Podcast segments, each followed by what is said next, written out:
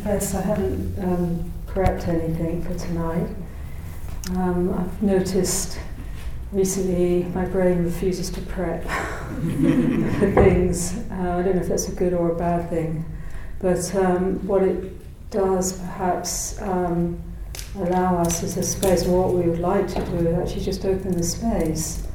Um, I've, you know, just to see where you are and anything we can respond to in terms of what you're with, um, what's happening for you um, around the practice or around life, how the practice intersects life. I'm very aware that this, um, you know, as I mentioned at the beginning of the evening, this has been a really uh, very um, impactful week, very brutalizing week, really, with the news from Orlando at the beginning of the week last weekend. Um, and sort of all the reactivity and heightened dialogue and um, rhetoric around that, which is activated as all, I'm sure, in some way or another, and then, you know, that's sort of in some ways reflecting a very polarized, increasingly polarized culture here, um, which is also being reflected in other countries, other situations, not just in America. I was saying about England that uh, they have this vote coming up this coming week. It's extremely, I've never seen anything like that actually. Um, usually, a sort of fairly mild and calm British landscapes is very people are very um, become you know a lot of hate-filled rhetoric and blaming and and then across Europe as well. In France, is so sort of hasn't been recorded very much in the papers, but there's many many people out in the streets sort of a lot of demonstrations, shutting down um, the facilities. Um, the French really get out there when they're unhappy, and um, you know uh, that's been happening. And then you know just just it's just a lot of intensity in one way or another. Um, that's um, back in South Africa, where, as Eugene was saying, where we've worked for many years. It's it's almost like we've known, been in relationship with SFI from right from probably what 2000 or so um, when we started Woza Moya 2001. So that was still in the sort of slight euphoric phase of the liberation post-apartheid, and then now it's circling back to a whole deeper level of reckoning mm. in the society, and it feels very uncertain where that will all go. Um, there's a lot of undelivered promises mm. and hope, you know, dashed hopes, because one, you know, the depth of these systems don't, you know, the trauma and the depth of damage doesn't just magically disappear, even with the great influence of Mr. Mandela and so on. And so, yeah, so there's a sort of feeling of tectonic plates shifting. Um, and it's very destabilizing, I think, emotionally, psychologically. And it's sometimes hard to find ground, and it feels really important to gather together in communities and just check in how are we doing with all of this.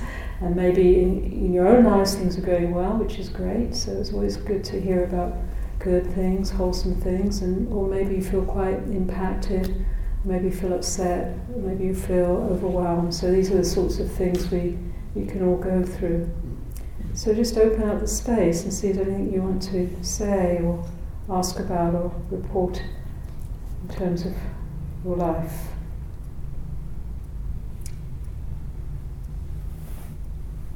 Yes, sir.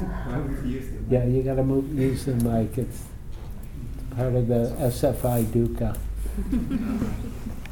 and turn it around and you'll face us. Yeah, yeah. Yeah. Great, thank you. Hi, um, I'm Robin. Um, this is actually my first time um, in, in, the group.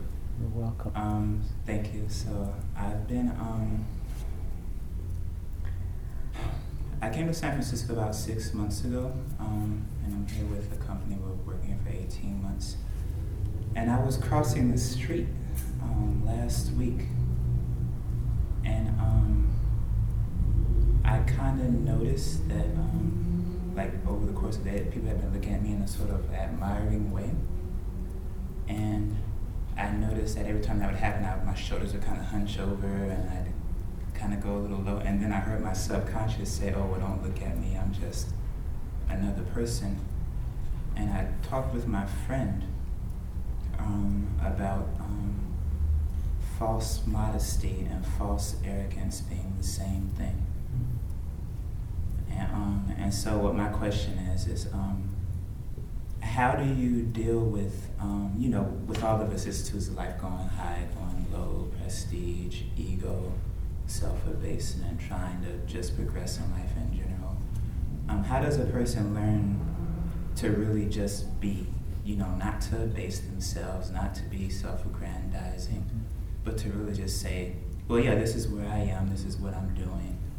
And whether it seems impressive or not, this is just what it is and um, and to really be comfortable and secure in that, um, whether people are praising or criticizing, and really just saying, you know, I'm me, you know, not with pride, not with condescension, not you know worshiping anybody else, but you know coming from a place of actual centeredness. And just to give you um, perspective, um, I've been meditating for about at this point, almost 18 years. Um, and I've done transcendental vipassanas and, but um, I mean, as you guys know, the further you think you get, the you know you begin to learn that you don't know anything. You know, I could put an expletive in there to like really emphasize, you know, the you know profundity of you know the ignorance that you can run into every once in a while that reminds you that you really have to stay focused more than anything else. So yeah, my question in short is like, how does one stay focused on just being what it is that they are? Great question. Okay, sure, sure. Oh, please stay up in case, you know, we, we talk a little. I never, we never know what's gonna happen. Um, uh, Great question. Of course, it's a question that everybody is here for, whether we know it or not, which is what is it to be real? What is it to be what we are? Or, yeah, what we are. I like the word what rather than who, because what it, it uh, implies a broader sense of being, which you're already pointing at. And so, what does it mean to be or to just be? And then to be comfortable with that. And, there, and you mentioned a number of different um, uh, ways one can aggrandize or, you know, deny ourselves or things like that. And so, part of the dukkha that we're all working with is some of it psychological dukkha and it comes different ways for different people, sometimes from our family, often from our society, or from the different stratas of power in society.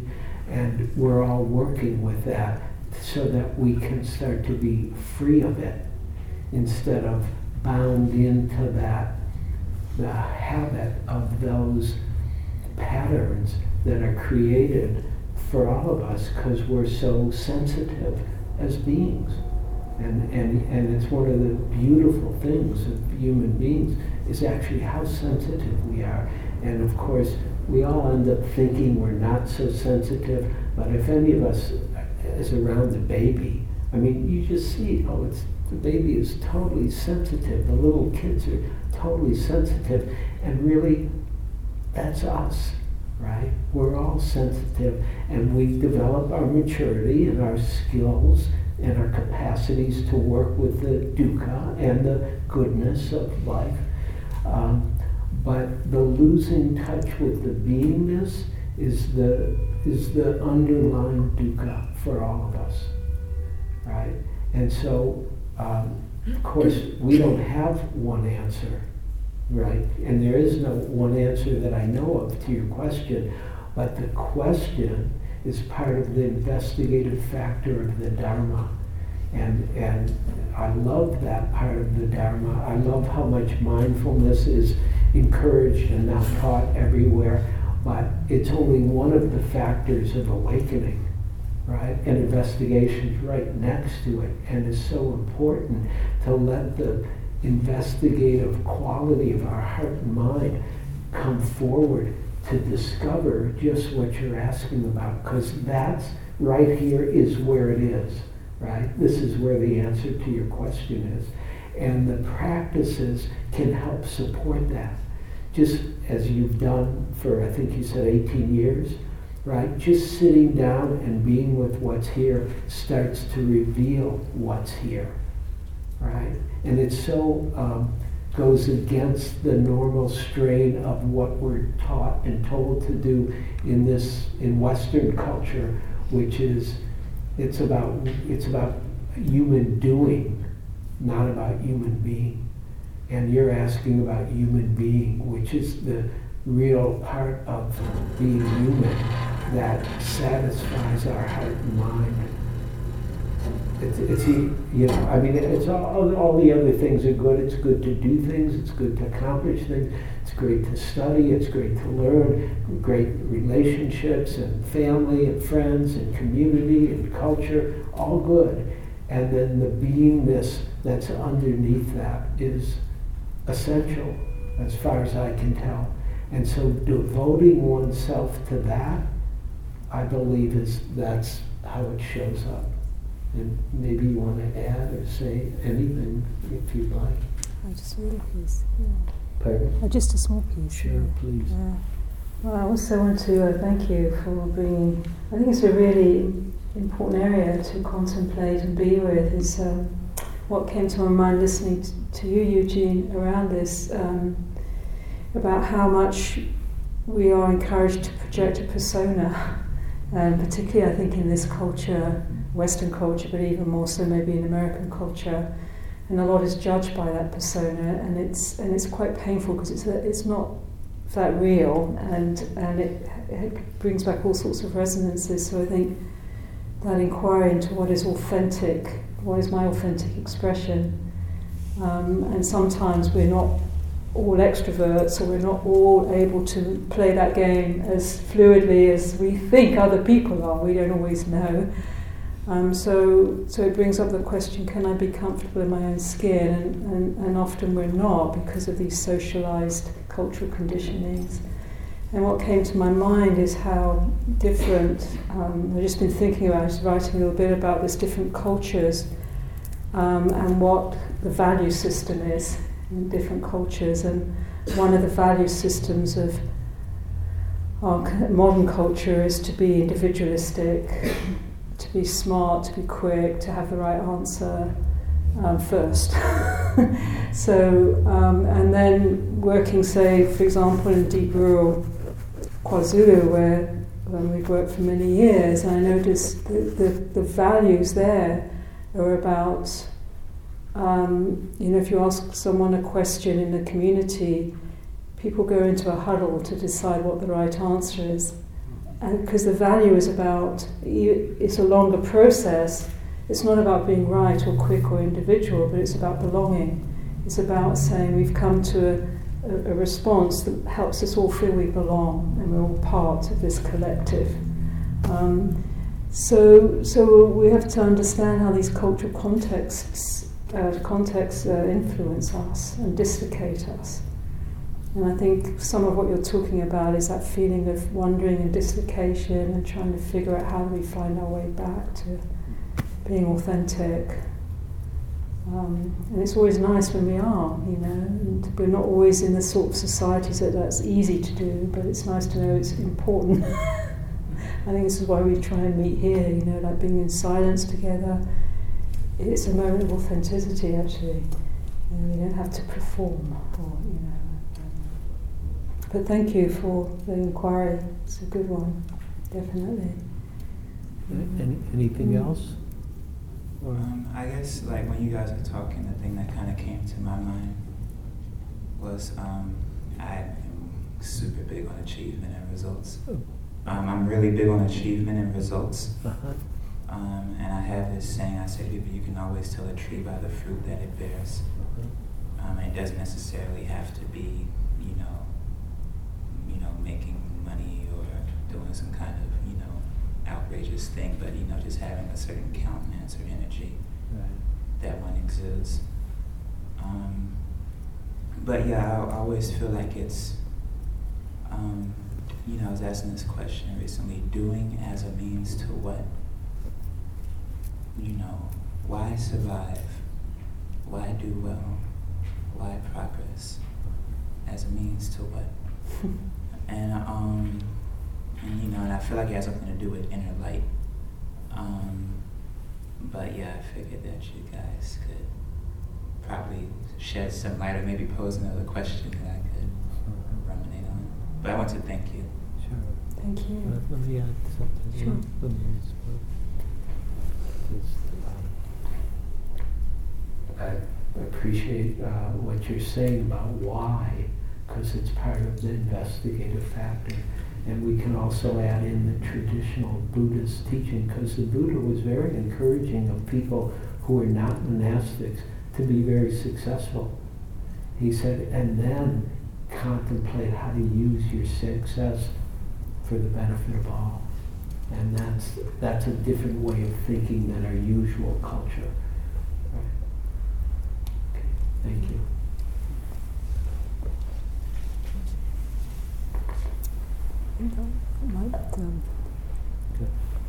Just one last thought.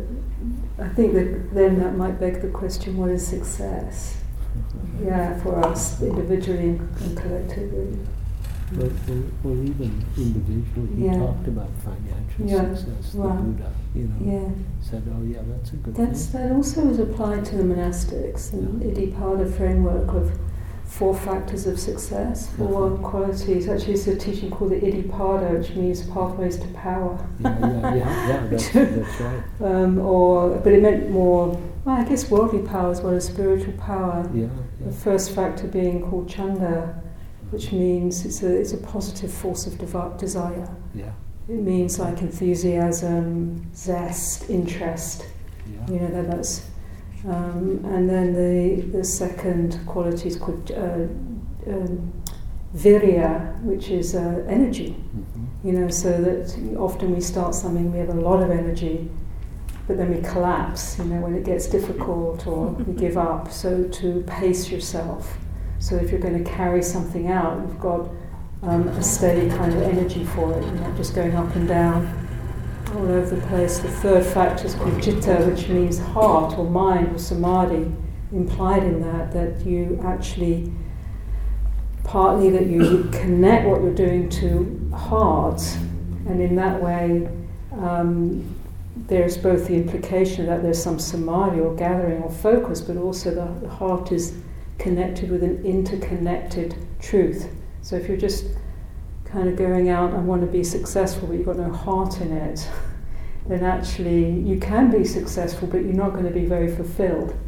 You know, I know people who've been hugely successful, but they don't feel it.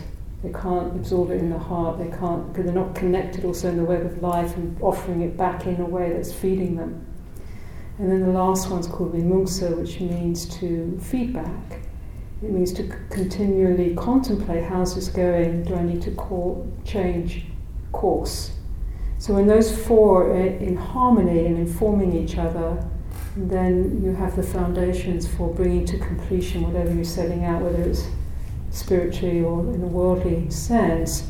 And what you often find in our culture is that people have a lot of chanda, they have a lot of zeal, they have a lot of um, energy, um, but sometimes they don't have the samadhi in the heart, you know, in the business world.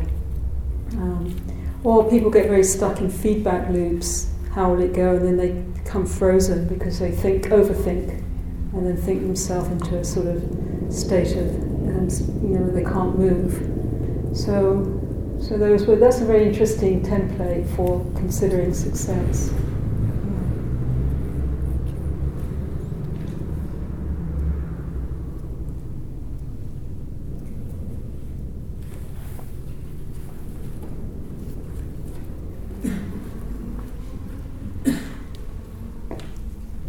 So um, I and some other um, Sangha members have been uh, reading your book and discussing it together. Stand, this particular book called Time to Stand Up.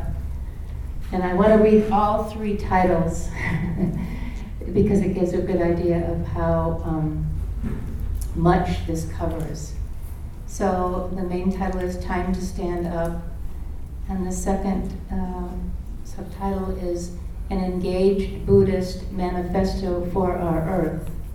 So there's um, so much here, beautiful uh, reflections on the climate movement and what's um, happening, this emergency um, for our earth. And the third one is the Buddha's life and message through feminine eyes. And of course, all these things are related. But I wondered, if, I don't know if you've been speaking about your book, this, this book. Um, and if you have, or even if you haven't, whether you could say a few things about why you wrote this book and what kind of um, reception, you know, what kinds of questions and um, you're getting in response from people that have begun to read it.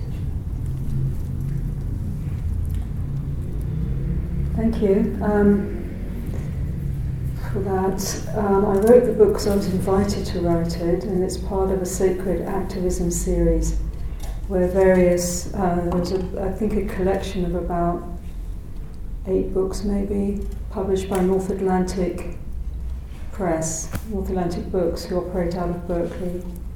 And that was instigated by um, uh, sorry, if just was, he was with Sister Abby, Andrew, Andrew, Harvey. uh, Andrew Harvey.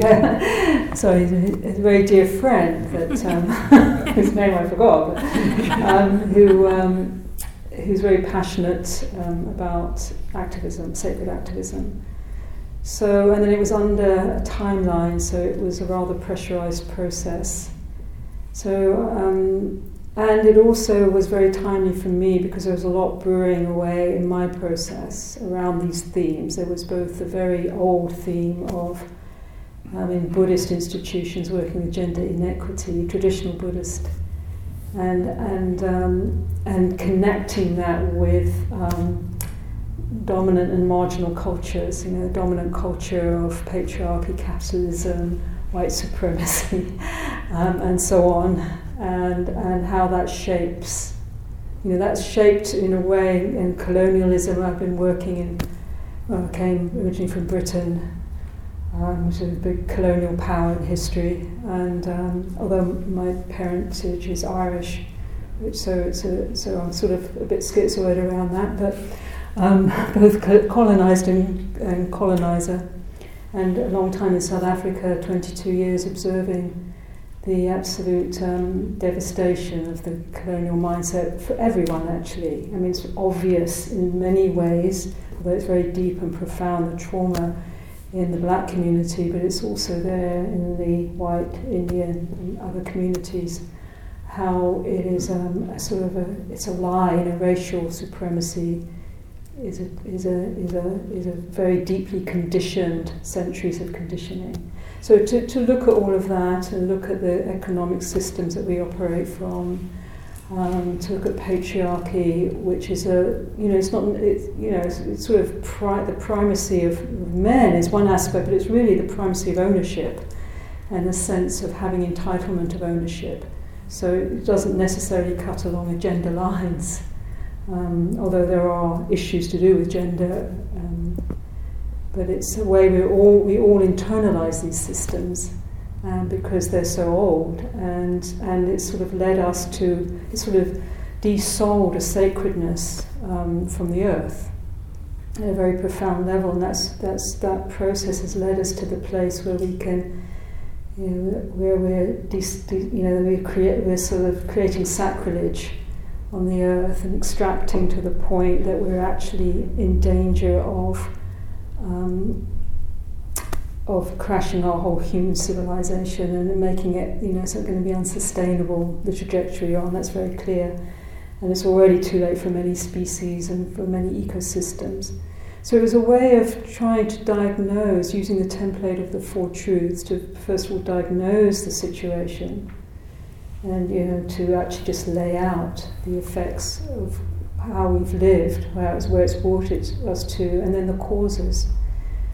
Um, and it's also a bit of a challenge to Buddhist structures, you know, Buddhist um, Buddhism. You know, can Buddhism and religious structures can it, can we meet with these old structures without really doing an internal house clean of how the, how these systems of hierarchy, patriarchy, um, racism, and so on operate within all Buddhist structures, actually in some way or another. Um, you know, can we really meet the challenges that are that are coming our way and already on our doorstep? if we're if we're already coming if we're operating from a conditioned system and haven't challenged the very systems we're coming from, especially religious and spiritual systems, because really the the you know the third noble truth, the way of liberation, the way of freedom from all of that, is through this the spiritual. Really, is through the it's not you, know, you can have a systems change, but if you don't have a change of consciousness that inhabits that system it's just going to be the same story power, power mongering, control, um, and wars, and so on and so forth. So there's, there's a lot of, and if you look at any change movement, the place of faith based spiritual um, power in them has been very significant, whether it be civil rights, whether it be Satyagraha in India, um, whether it be solidarity in Poland against communism, what, what, you know, you, you realise the enormous power that the, the, the heart of faith or anti-apartheid, you know, all of these systems crashed um, for many reasons, but one of the very strong uh, challenges would come from the spiritual energy, energy of faith. So it's like, what would it take us in our practice to bring forth that energy um, together? Because it's also, these are such big issues we can't really address them individually, it's too overwhelming, so we have to collectively not only come together as Buddhists but across faiths and across activist, activist groups and so on and so on. So looking at all of that and then trying to really um, pin it all back into the template or, or the precedent already set by the Buddha, because there's a lot of critique about or this under, this sense that Buddhists shouldn't be activists or the Buddha is not political, but you actually when you go back into the early stories of the Buddha, you realise he was he, you know, he kind of burnt down a civilization actually. He wasn't only political, but he got out there and, and challenged the system so much that he had death threats, that he was undermined, he was, you know, he, he, he um, seriously upset the, the ruling um, power structure of his time. And probably as a result of that, some of the latter day doctoring, maybe, of the suttas are questionable, particularly when it comes to how women are placed in that narrative. Now, the, the earliest teachings that are recorded when the Buddha passed over, the, the, for three, four hundred years, nothing was written down. It was an oral tradition, and there were probably nearly 20 schools that emerged very immediately and it spread out, you know. So there was a lot of movement and creativity and energy, and then it sort of, after 100 years or so, it kind of all got kind of collapsed into um, the right teaching. and one of the main instigators of that um, was actually formerly a Brahmin and was, you know, obviously was a pretty strict um, guy and perhaps was something of, I mean, this might be, you know, God forbid I'm not going to be struck down by a piece of lightning right now, but he did, did appear to be a little bit of a maybe not that in, endeared towards women in, in the Sangha. And, and of course, one of the things that the Buddha did was, was ordain women, which was considered extremely radical, slaves and car, out of caste. So, that, so all of that premise of a hierarchy of race um, gender, all of that was, was leveled. You know. So he was radical, and, and in a way he got turned into a conservative, more of a conservative voice. So that actually, when you look at the sutras, you have these different voices. You have the radical voice, and then you have these odd things that come in. That you think, how could he say that? And then there's this really misogynistic piece. Where did that come from? So it's a bit of a challenge to say, let's look at this, and really what's important here anyway. What's the spirit of what he did? What do we know that he did? And what is, how does that speak to us now? So I try to capture all of that in the book by using the template of the Four Truths and then the life story of the Buddha himself. Um, and, and in, in terms of how it's landed, it's hard to know. I would say that it's possibly been sort of somewhat ignored by the main Buddhist um, outlets, but it's landing in the right place by the people that kind of are interested in having support for things they've been struggling with or trying to figure out for a long time. So I get a lot of very positive feedback from marg- marginal groups, really, in the Dharma. Um, and, and, it, and also how it was presented in some of the mainstream Buddhist things was rather cherry picked. So it came over, a few of the articles came over a bit odd, and you can't control that when you're an author sometimes. And, and the, you know, so. Um, and I haven't really had the energy to track it all or promote it very much because it came fast on the back of the other book, you know. So I just wrote it and it went out there, and and you know, that, and as an author, it's horrible to read what you've written, you know, because you're just like, oh God, I can't bear. So I sort of, it's like this slightly abandoned baby, and I need to do something about it and try and give it a little energy and support. But thank you for doing so yourself. I appreciate it.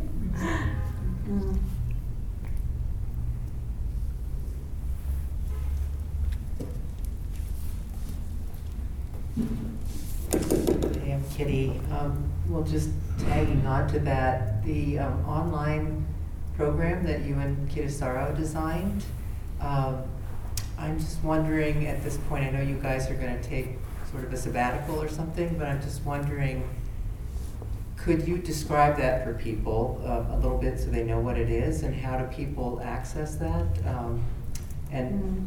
I mean, I'm asking because I, I personally have started this year long training thing four times and finished it twice, and it is such a rich banquet of, of offerings in a way that is so, um, if you get in the groove with it, your life will change and be better in what, a lot what, of ways. What happened to your life? Tell us a little more about that. Um,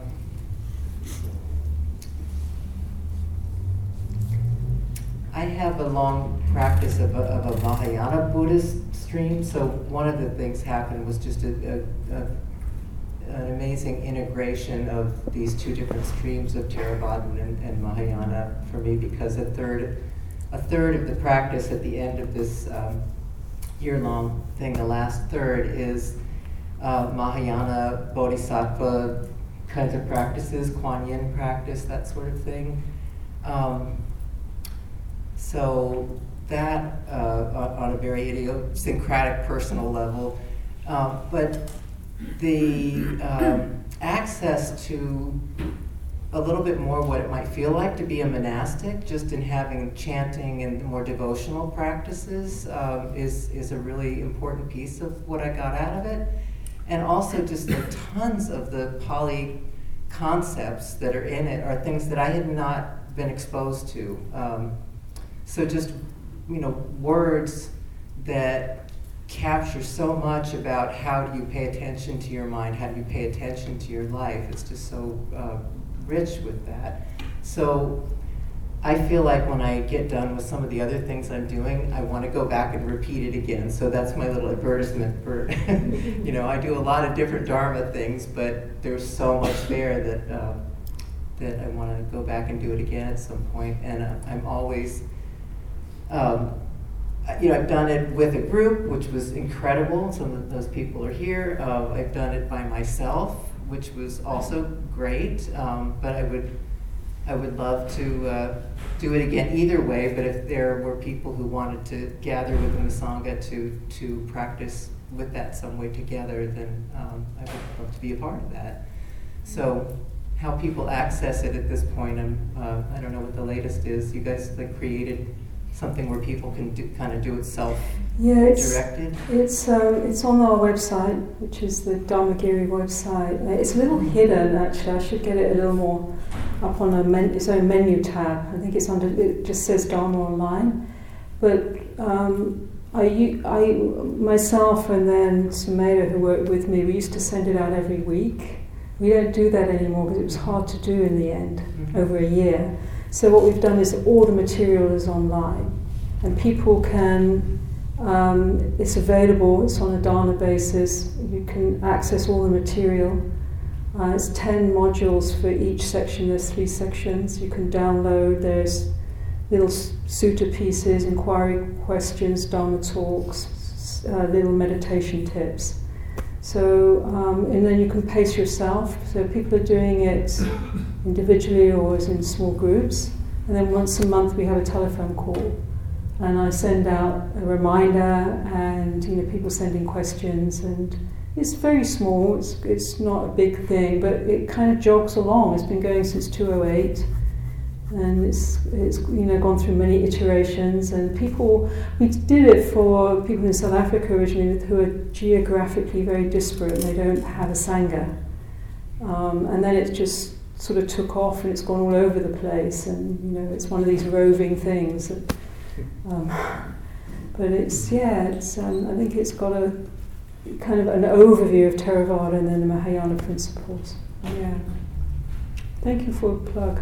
Yeah, yeah so dharmagiri.org. Yeah, it's Dharmagiri is on the. Interested, like yeah. maybe over time. I, I don't have the time to start into the whole yeah. thing myself right this second, right. but um, I would love to yeah. see new energy about that in our Sangha. So if anybody's interested, come yeah. find me. Yeah, I mean, and I need to update some of the material as well, which I'll, I'll do because some of it's a little old.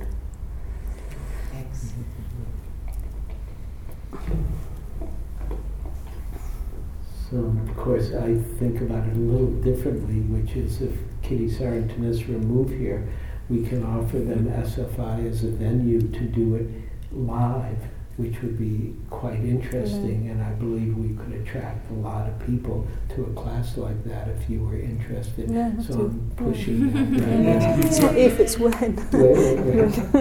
it's after your sabbatical. Yeah, yeah. but yeah. but really, it'd be great if, yeah. if you were interested and totally. if it was the right thing. Yeah. Yay. It's actually nice to go through the classical frameworks because it's it's actually something people should learn. It's like learning musical scales. Just to learn these, you know, um, four foundations, four truths, three characteristics, 12 links, you know, they're, they're all the numbers, but it's actually, you can then work within the frameworks and place things. So to have a working knowledge of that uh, territory is really helpful. Mm. Thank you.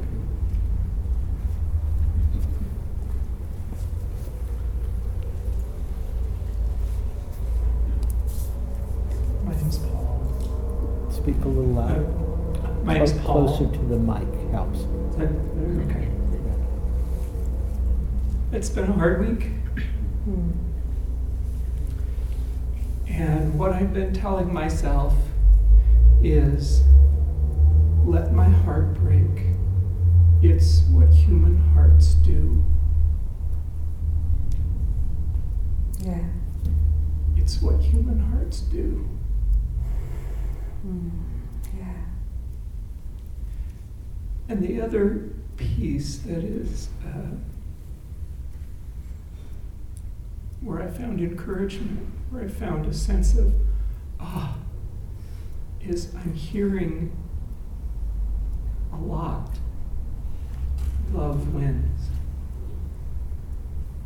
And each time I find myself tightening and getting angry,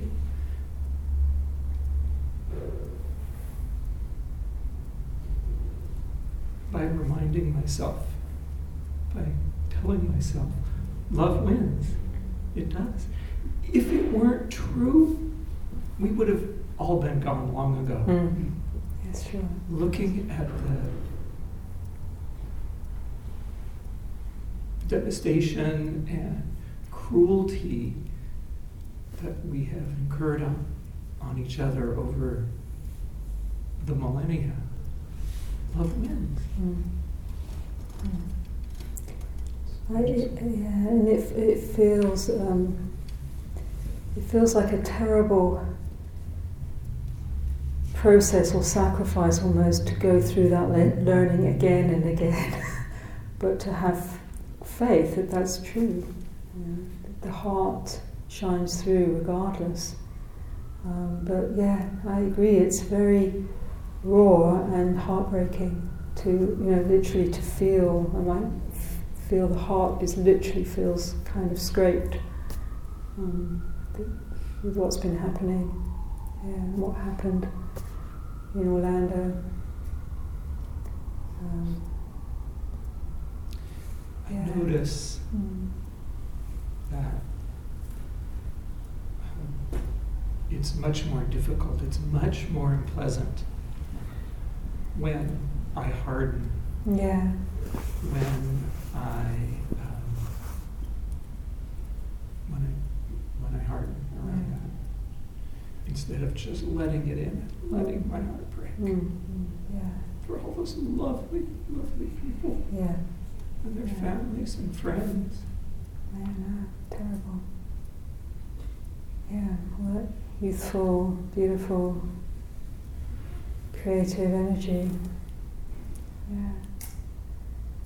It, um, and you know, it's uh, I think working with our, the impact on ourselves and as a society to understand the causes and conditions are very complex, and the tendency to create these narratives that hijack and um, distort the picture, um, and also to warn us. You know, this is a warning that uh, there has to be uh, protection to protect you know, from from having the ability through hate to destroy so people's lives and take their lives. Um, so I, you know, it's an ongoing battle for that. Really, it's not the moment to talk about that uh, when one's heart's breaking, but there's also a need to understand that it's important to say it's enough. There's a limit. Uh, One of the questions Mm. that I have, uh, it's been one of my life's questions, is so what's to be my response? mm, yeah, exactly. And moving from that place of, of brokenness Mm, to find what emerges that is true. mm, that's not, at least for me, it's not, it doesn't come from being angry or wanting to strike out, mm, but, oh, what's just that thing mm. to do? And it's a hard question. it is. It's a really hard question. Absolutely, yeah.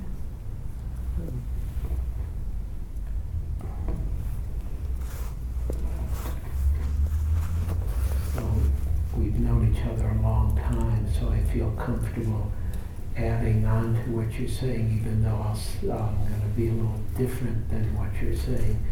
Um, I think there's a place for the anger. I think there's a place for fury. Mm, I don't think it's just a place to act out of, but it's a place to start to get comfortable with that energy and be aware of that. Because as that energy gets liberated here, it brings clarity and discernment and uh, motivation with it. And it can be, it's got a very Manjushri kind of sword of real, of realness, which is needed sometimes because saying enough, like, that's important. That's not just being nice, right? There's a ferocity of it that is so clean because it doesn't feel encumbered by the um, the wish to harm, Right. but an absolute. This is where I stand. and I am not moving. Right. And that is beautiful. And that's in the Buddhist teaching, in my understanding. The Buddha stood for what he understood, and he lived it all the way to freedom, even when he couldn't affect the cultural circumstances at times. And when he could, he did. But both things happened for him. And so they'll happen, I assume, for us because I think of the Buddha as an archetype that we're entering, right? And so the uh, um, And it's the, the warrior archetype is part of Buddhism. And it's not about killing, but it's about getting real in a way that says no at times and not, not acting that out, but living that in a real way with its fierce compassion.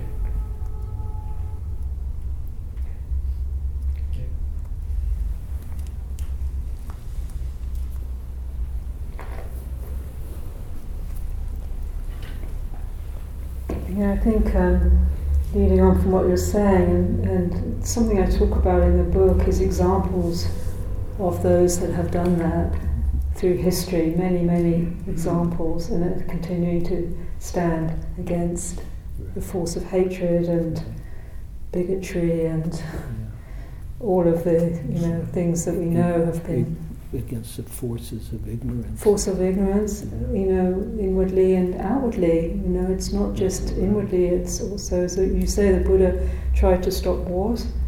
He didn't he actually didn't always succeed, but he would go out and try. And that was the important thing, uh, to step people down from violence, um, put boundaries around you know, to protect, um, advise generals, kings, politicians. So he engaged those realms. to think we should abdicate from them is actually not in accordance with the example he gave. Um, and then we see these spirit, great spirituals like Mr. Mandela, who did. I mean, he did. He was a warrior, but then he, he, he worked through. Right? I can't imagine the levels of anger he must have felt, and rage, and being incarcerated for so long. But then used all of that to transform a whole nation, at least for a time a critical time, and um, you know, saying, well, you know, if you uh, if you keep hating your enemies, it's like drinking poison, hoping they will die. You know, so so so the point is to feel what we feel, but then to transmute that into skillful action and response. You know. um, and I hope that happens. Yeah, Mm. yeah, also Gandhi. Gandhi. Yeah, of course, Gandhi, Yeah. who was a great, Yeah. here, I'll say it.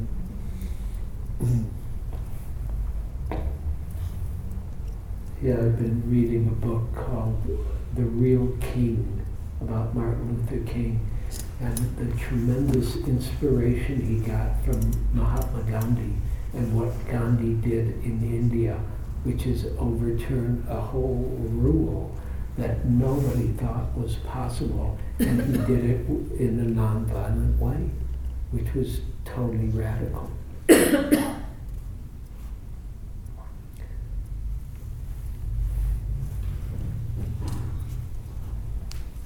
Hi, my name, my name's Owen. Um, this is sort of related to our topic. Um, I see if I can say this and stay calm. So this is related to loss. I lost uh, loss and grief. I lost a cousin, uh, 1987 to AIDS, and um, my grief seemed to come out of like real, came really quickly after a phone call to his father, and um, trying to stay calm. Um, so I just I just kind of collapsed on the floor and kind of shook and just uh, cried. Um, I don't know. If, sorry, I don't know for how long. Um, and I, I guess that's what my body needed to do, and it was grieving.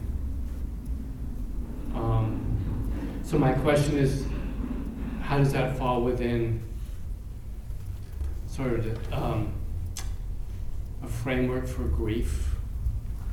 Um, is that I wouldn't say normal, but I mean, obviously, again, that's what I needed to do. Um, I felt like, I mean, is that, is that, how does that fit into a process of grieving, of grieving as you know, or from a Buddhist point of view? And Well, is I it mean, complete? I mean, if that's the word, kind of thing. So, given that I was a grief counselor for many years, Okay. um, it sounds, of course, grief comes in many forms. Okay. It's not in our control. Right. And so Definitely. not controlling the grief is a very important part of the grieving process. Yes. And finding the balance so we can go out of control is a, is a kind of equanimity that comes with Buddhist practice. So I'll say that again, the balance so that we can go into imbalance and be okay with it. No, that's totally normal. And it's what the human heart needs. And as you were saying, your heart, heart broke. You know, the most, one of the famous modern little Buddhist, I forget the word, it's uh, haiku, is Heartbroken open, which was written by Rick Fields, who was a Buddhist practitioner for many, many years before he died. And it's one of the last little poems he wrote, Heartbroken Open. And it doesn't mean we enjoy it, No. right? No. But it's totally normal and human for our hearts to break in that way because they're not a thing. And their aliveness is what's important. And so, and it doesn't mean it's the end of practice. It's not the end, isn't the grief. No. The no. end is having a heart that's totally free. I, I guess I hear what you're saying, uh, and I, I appreciate that, and I appreciate that your the insights from grief, expertise with grief. Tell me the part you're not appreciating. so so it felt like such, it's, so it felt like such an overwhelming somatic thing. I just blacked out. yeah. Just like, well, was that my heart? Was that I was shaking and uh-huh. and just like I, my body couldn't do anything else but Yeah. just give into it. Yeah. And I don't know if I was there for a minute, five minutes, or Right. ten minutes on the floor, or half an hour. Well, Yeah. I suspect it was shorter rather than longer. Right. But I don't know if it was. It must have been heartfelt, but I couldn't feel it anywhere because during the blackout, I'm just like I, I can't locate it. Just I'm not sure if I need to. Right, that's a really important Yeah. part. We often need to locate things so that it makes it egosyntonic, meaning Okay. comfortable for. Well, I mean, locating the heart. I'm just Oh, talking about heart. well, Okay, okay, yeah, but, yeah. okay, then let me go there, because here's the other piece, which is we think that the heart and the mind and the body are all different. Yeah. Okay. Good luck. It- okay. It's yeah, all exactly, right here. Exactly. Yeah. Right, exactly. and so of course, that kind of expression, which is ego dystonic, is not easy for us, but it's part of what happens for you human beings. And so I don't, I don't, I don't hear anything wrong with what happened to you. Yeah, I guess. Okay, okay, I'll just sort of leave it there. Like, no, there's not. There was nothing wrong with that. Just like, I feel, sometimes I feel like, well, you know, because I'm in my head a lot, so it's just like it was kind of frightening and just like, well, how do I analyze it? Maybe I just don't need to. Right, maybe you don't. was. May- Maybe you don't, but also, well, you could always investigate a little, why do you need to, inve- to analyze it? Yeah, that's that's good. Yeah, it's a good question. Just obviously it's scary. It's, it happened when my father died too. Just like I was. Oh, right. I'm sorry, I don't really mean to go on. It's just, I okay. need to limit this, but just like again, just letting go. Yeah. Just like the rest of my family, Right, completely but- different. But you're pointing at something that's uncomfortable for us as human beings, which is certain levels of letting go. And that happens in spiritual practice also, even in meditation practice. Again, I've said this before, if you read the Progress of Insight, and there's certain, there's whole sections of Progress of Insight, it's like, are you kidding? I have to go through this? Are you, there's no way in hell I want to go through this terror and aversion and all this stuff. But that's actually part of the path to freedom. Okay, Okay, okay, thank you. So just to finish your quote, sure, sure, Is that- wait, you, yeah. you finish, and then Yeah. we need you want me to stop? Yeah. Yeah. I, well, it's just um, I actually probably can't remember. Some of you might be able to help No, me. you- It's a you- Rilke line, huh? Oh, the No, real- the Rilke line, which is um, no feeling is final, just keep going. Remember that one? No, I don't know that. One. Yeah, just feel what you feel. No feeling is fi- final. Just keep going. That's really helpful. That's really helpful. So just do a sharing.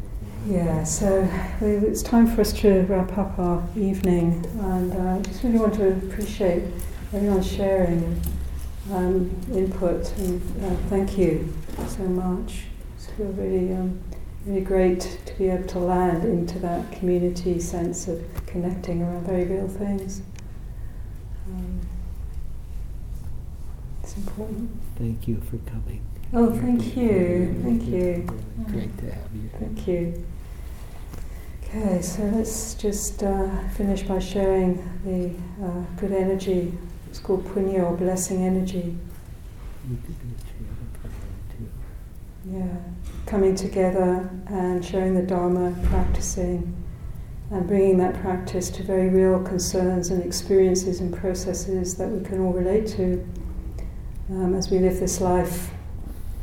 And particularly remembering this week those that lost their life in the Pulse in Orlando and uh, Jo Cox in England, and to the many refugees and beings that are suffering loss of placement, home, comfort, security, loss of life.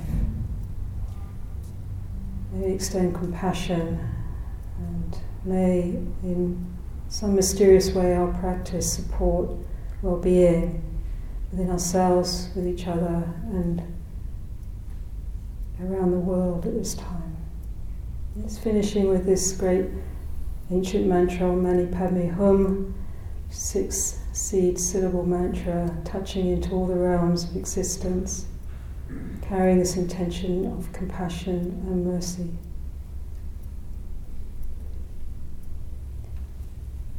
So